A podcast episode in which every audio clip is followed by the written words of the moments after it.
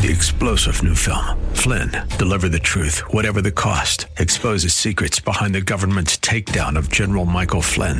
Flynn knew what the intel world had been up to. He ordered the first audit of the use of contractors. This set off alarm bells. He told the truth. He was the most dangerous person for Donald Trump to hire. They had to get rid of Flynn. Flynn, deliver the truth, whatever the cost. Available now. Watch it today. Go to salemnow.com. Salemnow.com. SRN News. Faith Talk 570 WTBN Pinellas Park and 910 WTWD Plant City. It's time for Verse by Verse, sponsored by Verse by Verse Ministries.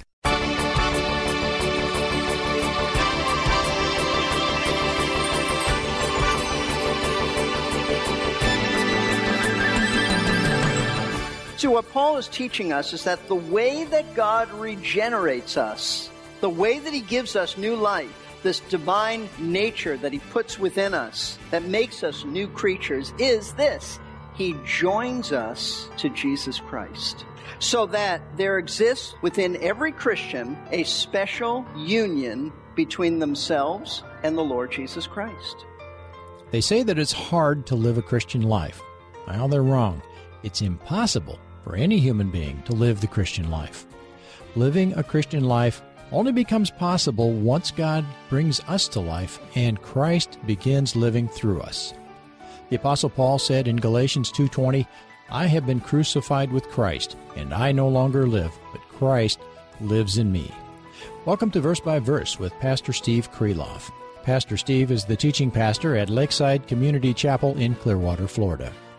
We are making our way through the second chapter of the book of Ephesians and learning about the power of God in salvation. Regeneration is quite a mystery, really. It happens in a moment, but not all of us who are regenerated can recall exactly what day it happened. We know that it did happen because our lives have been transformed by it. All things are new, as Paul said in 2 Corinthians. Regeneration is a completely transforming event that we are powerless to initiate. Let's get on with the study now. Here's Pastor Steve with a look at why we are so different after salvation. I want to direct your attention once again to that great passage in Ephesians chapter 2, the passage which begins with those now famous words, but God. Ephesians chapter 2, starting at verse 4. But God, being rich in mercy because of his great love with which he loved us, even when we were dead in our transgressions, made us alive together with Christ. By grace you have been saved.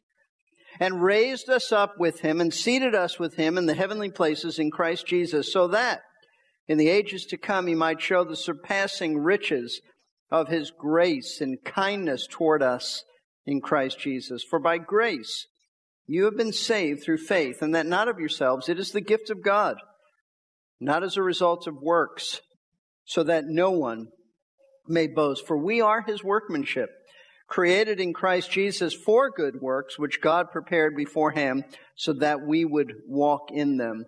Now, anyone who has ever studied this passage, anyone who's ever taught on these verses, understands the importance of those two little words, but God, that open the passage before us. These words stand as a turning point.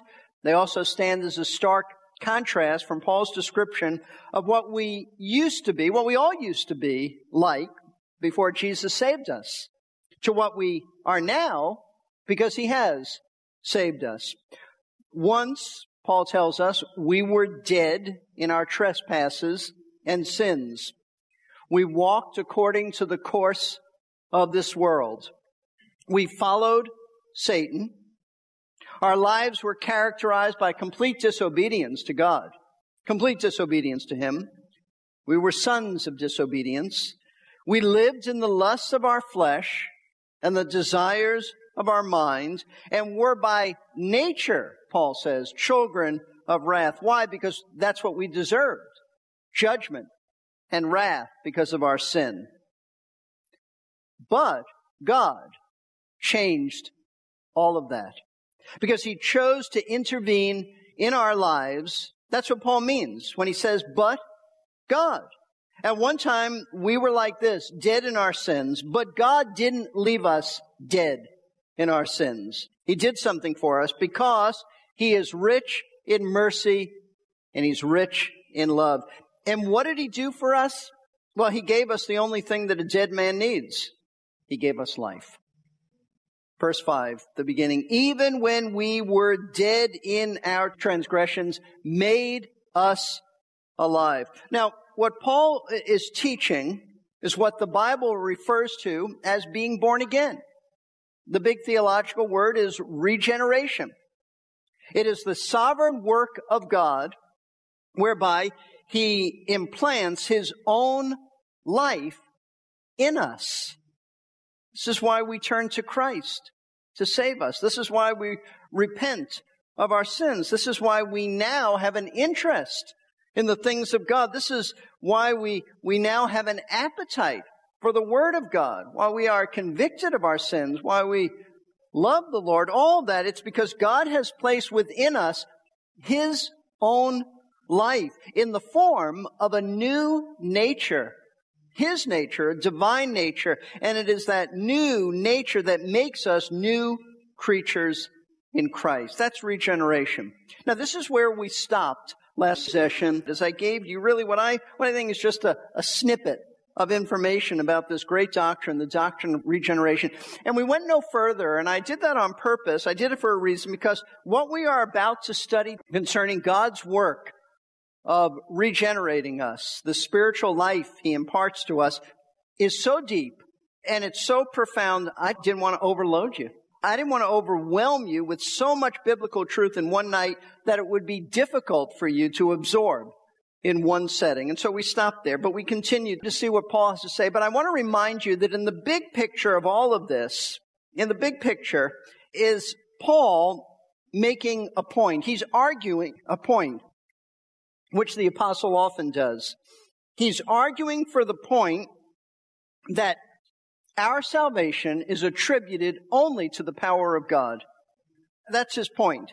He tells the Ephesians, as you know, back in chapter 1, verse 19, that he is praying for them, that they might have understanding, that they might know something of the power of God in their salvation.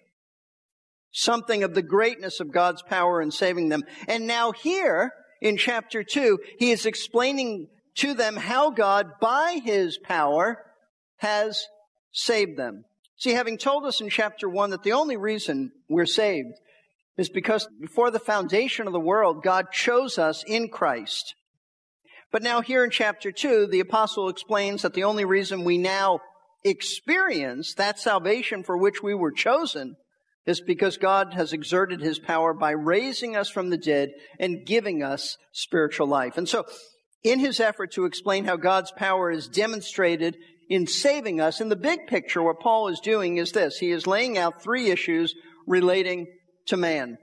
In previous sessions, we've looked at the first issue, which is this, the depth of man's sin problem. We looked at verses 1 through 3, where Paul explains how dead we were, how evil we were, and we proved it by the way we walked. We began to look at the second issue, which is God's provision for man in light of his sin problem. And we continue looking at this as we turn our attention once again to verse 5. So let me read it again to you. Even when we were dead in our transgressions, He made us alive together with Christ. By grace, you have been saved. Now, I want you to notice that when Paul speaks of, of the previously dead sinner being made alive, he doesn't simply say that God made us alive and stop there. But notice what he says. He says that God made us alive together with Christ. Now, this phrase, together with Christ, it's vitally important in the apostles' thinking as he explains this doctrine of, of new life. That's, that's critical, this expression and what it means, this truth we call regeneration. And we know it's so important to Paul because he mentions it several times in these verses. This is not an isolated statement. Notice in verses 6 and 7, and raised us up, and I will emphasize where he says this again, raised us up with him. He didn't just raise us up, He raised us up with Him, meaning with Christ, and seated us with Him in the heavenly places in Christ Jesus, so that in the ages to come he might show the surpassing riches of his grace and kindness towards us. Notice once again, in Christ Jesus. Now, why does Paul use this little phrase? Actually, it's a f- few different phrases that mean the same thing. With him or in Christ Jesus or together with him so often. Why does he speak of that when he's talking about the doctrine of giving us, the truth of giving us life? Because note this, it is the key to understand what it means to be given spiritual life by God. See, what Paul is teaching us is that the way that God regenerates us, the way that he gives us new life, this, this divine nature that he puts within us that makes us new creatures is this. He joins us to Jesus Christ. So that there exists within every Christian a special union between themselves and the Lord Jesus Christ. Now, the truth about being joined together with Christ, this, this special union that we have with the Lord, is a teaching, quite frankly, that hasn't been given much attention by Bible believing Christians, but it should. For the most part, it is neglected teaching, perhaps because many Christians fear it, since it sounds so very mystical, so very subjective, and somewhat mysterious. And, and it is that but it's clearly taught in Scripture. So, what Bible teachers so often do is that they reduce this doctrine of our union with Christ to something that is totally objective truth and only objective truth, having no bearing upon our experience right now. Therefore, when the truth of our union with Christ is taught, it is taught as only something that pertains to what theologians would call our legal position in Christ something that legally is true of us, positionally is true of us, and we will experience in the future, but we experience none of it now. In other words, because they say we are joined to Christ and he, he was raised from the dead, our position in him is that we're raised from the dead too. And someday we will personally experience this resurrection also. And because Christ is exalted in heaven, that's our legal position too, because we're in him. And someday we will personally experience this exaltation too.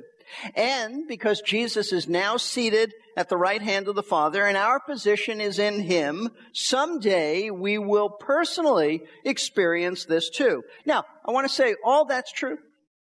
All of that is true. The Bible does teach our positional truth in Christ. Christ is our head.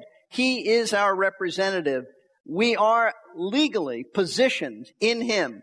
Since we are joined to Him, whatever He experiences now, that is our objective legal position too. And someday in the future will be our personal experience. All of that is true. But folks, while all of that is valid and is taught in the New Testament, this isn't what Paul is talking about here in Ephesians chapter 2. He's talking about a union with Christ that affects us right now. He's saying that being made alive with Jesus is a union that causes us to experience everything right now that Jesus is experiencing. This truth about being joined with Christ, it isn't unique to this passage in Ephesians chapter 2. It is taught throughout the New Testament. Let me show you. For example, John chapter 15, verses 1 through 5, perhaps the clearest statement about this mysterious, mystic, yet vital union. Jesus said, I am the true vine, and my Father is the vine dresser. Every branch in me that does not bear fruit, he takes away, and every branch that bears fruit, he prunes it so that it may bear more fruit. You are already clean because of the word which I have spoken to you. Abide in me, and I in you. As the branch cannot bear fruit of itself unless it abides in the vine, so neither can you unless you abide in me. I am the vine. You are the branches. He who abides in me and I in him, he bears much fruit. For apart from me, you can do nothing. Our Lord is talking about a, a union there in which He's the source and, and the life that flows through us is His life. John 17, that great high priestly prayer of our Savior. He's praying to the Father in verses 22 and 23. He says, The glory which you have given me, I have given to them that they may be one just as we are one. Union. I and them, and you and me, that they may be perfected in unity, so that the world may know that you sent me and loved them, even as you've loved me. Right here in Ephesians chapter 1, Paul speaks of this. Notice verses 22 and 23. And he, meaning the Father, he put all things in subjection under his feet and gave him as head over all things to the church, which is his body. The head of the body is Christ. It is his body, the fullness of him who fills all in all. He's the head. We are the body. Union. Ephesians chapter 5, starting in verse 28. When Paul is speaking about marriage, he says, I'm really referring to the union of Christ and his church. So husbands ought also to love their own wives as their own bodies. He who loves his own wife loves himself. For no one ever hated his own flesh, but nourishes and cherishes it, just as Christ also does the church. Let me stop here. What he's saying is that when a man and a woman get married, they are one as far as God is concerned. There is a mystical, mysterious, vital union that takes place. They are one. So he says, verse 30, because we're members of his body. For this reason, a man shall leave his father and mother and be joined to his wife, then two shall become one flesh. He says, this mystery, so it is mysterious. This mystery is great, but I'm speaking with reference to Christ and the church. This union. Galatians 2:20, which is a favorite of many people's, I have been crucified with Christ, and it's no longer I who live, but Christ lives in me. And the life which I now live in the flesh, I live by faith in the Son of God who loved me and gave himself up for me. See, while this is not an easy doctrine to understand, because there is a subjective nature to it, and we want to be careful about that. We want balance. Nevertheless, it is clearly taught in Scripture, whether we fully comprehend it or not. It's a doctrine that affects us right now and not merely positional truth that will someday become our experience in the future. In fact, if you look at this passage, that's really the whole point that Paul is making in teaching us about God's power in salvation. He's telling us that God has exerted his power right now in bringing us out of death into life. That's our experience. We're not waiting for that. That's happened. And that this is something that is true of us today because of the salvation we now possess. In fact, this is why Paul adds, notice he adds at the end of verse 5, what's usually a parenthesis, by grace you have been saved. He's not talking about our, a future aspect of our salvation, for by grace you have already been saved. It's happened.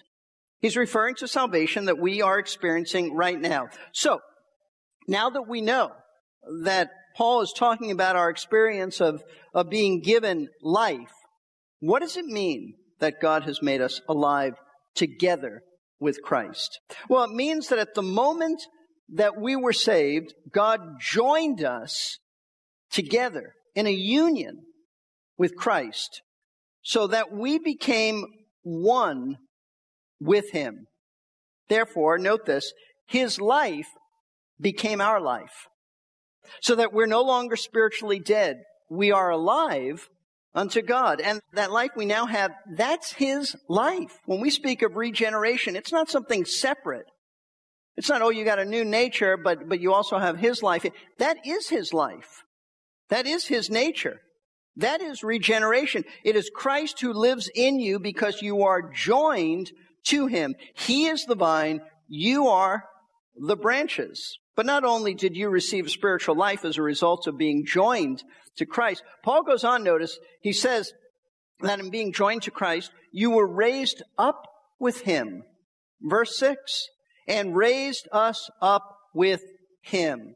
Now, what does he mean by this? Well, usually the words, or oftentimes the words raised up, speak of the resurrection from the dead. But that doesn't seem to be how Paul is using those words here. Here he means raised up in the sense of Jesus being raised up in his ascension back to heaven.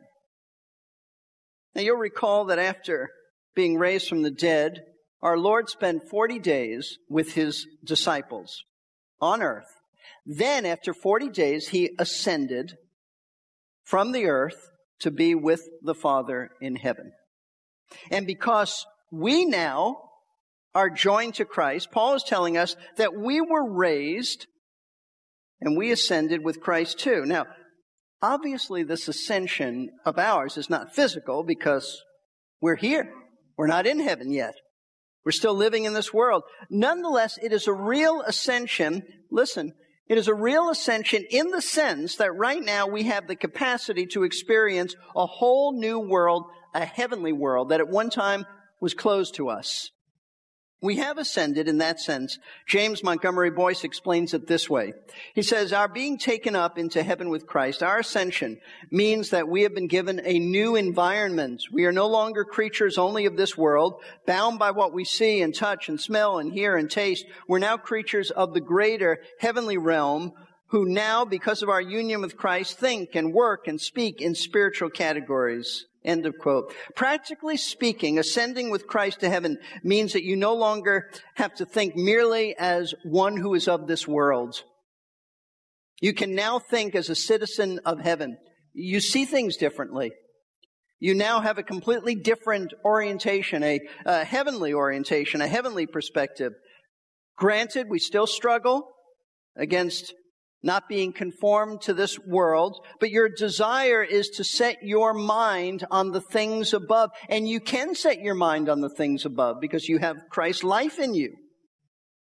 You see, this is what Paul meant when he said in Colossians 1.13 that he rescued us from the domain of darkness and transferred us to the kingdom of his beloved son. We are in that kingdom right now in that sense. Now there will be a future literal, physical kingdom coming on earth. That hasn't come yet. But we have been transferred now to a heavenly kingdom. We think differently. We have heavenly values. This is the kingdom we now live in. We're no longer under the domain of Satan. We may struggle with him. He tempts us, but we are no longer his slaves. We are no longer under his domain. We no longer walk according to the course of this world led by Satan. And because you have Christ's life in you, your standards are now heavenly standards, not earthly ones. And you live not primarily for the pleasures of this world, but you live with kingdom values in mind. And the reason for this is because by God's power, He has raised you from the dead, joined you to Christ, and given you a new mind, the mind of Christ, so that you can think heavenly thoughts. As one Bible teacher put it, he said, apart from that union, we would not even be aware of God's kingdom, let alone be a part of it. Isn't it amazing? In the blink of an eye, we are transformed from children of wrath, disobedient, and hostile to God into new creatures, no longer slaves to our sinful passions, into creatures with a desire to set our minds on the things of Christ. You've been listening to Verse by Verse with Pastor Steve Kreloff of Lakeside Community Chapel in Clearwater, Florida. If you're in Clearwater on a Sunday and looking for a place to go, the folks at Lakeside would like to extend an invitation for you to worship with them, and Pastor Steve would love to meet you. Lakeside is at 1893 Sunset Point Road in Clearwater. You can find a map, phone number, and much more at www.lakesidechapel.com. Verse by Verse is a listener supported ministry of Lakeside. Our web address is versebyverseradio.org. We depend on and are thankful for the many listeners whose faithful gifts finance the production and broadcast of these daily Bible classes. If you'd like to participate in funding verse by verse, we make it very easy at our website. Just click the Giving tab near the top of our homepage. I would like to ask, though, that you please do not neglect your home church. We believe that your own church should come first, and then other ministries such as this one as the Lord leads. The website again is versebyverseradio.org. Also, while you're there, check out our message archive. We have hundreds of previous programs available for free streaming or download right up to the broadcast you're hearing right now. While I'm telling you about listening opportunities, I'll take a moment to tell you that if you have a digital talking book player from the Library Service for the Blind, you can receive a free audio Bible for your player by calling 800 838 5924 or visit www.blindbibles.com. That's blindbibles.com or call 800 838 5924. In Mere Christianity, C.S. Lewis wrote, If I find in myself a desire which no experience in this world can satisfy, the most probable explanation is that I was made for another world. But as we read here in Ephesians 2, we are not only made for another world, we are in some mysterious way already in that other world. Paul said, as we heard today, that God has raised us up with Christ, and as we will learn on the next program, He has seated us with Him in the heavenly places. I'm Jerry Peterson. Next time on Verse by Verse, Pastor Steve Kreloff will help us wrap our minds around the mystery contained in Paul's words here in Ephesians. I hope you can join us.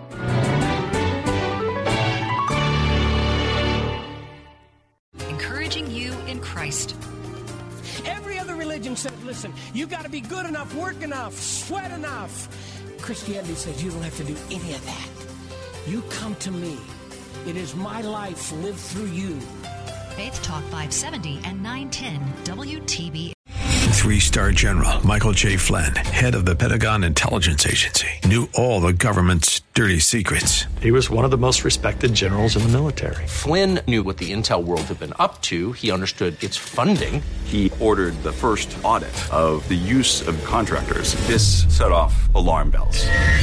The explosive new documentary, Flynn, Deliver the Truth, Whatever the Cost, uncovers the facts behind this scandal. Flynn told the truth. He was the most dangerous person for Donald Trump to hire. I find out the worst enemy that I'm going to face in my life is right here in America. They took my assessment and they wanted me to change it. And I was like, I'm not changing it. They had to get rid of Flynn.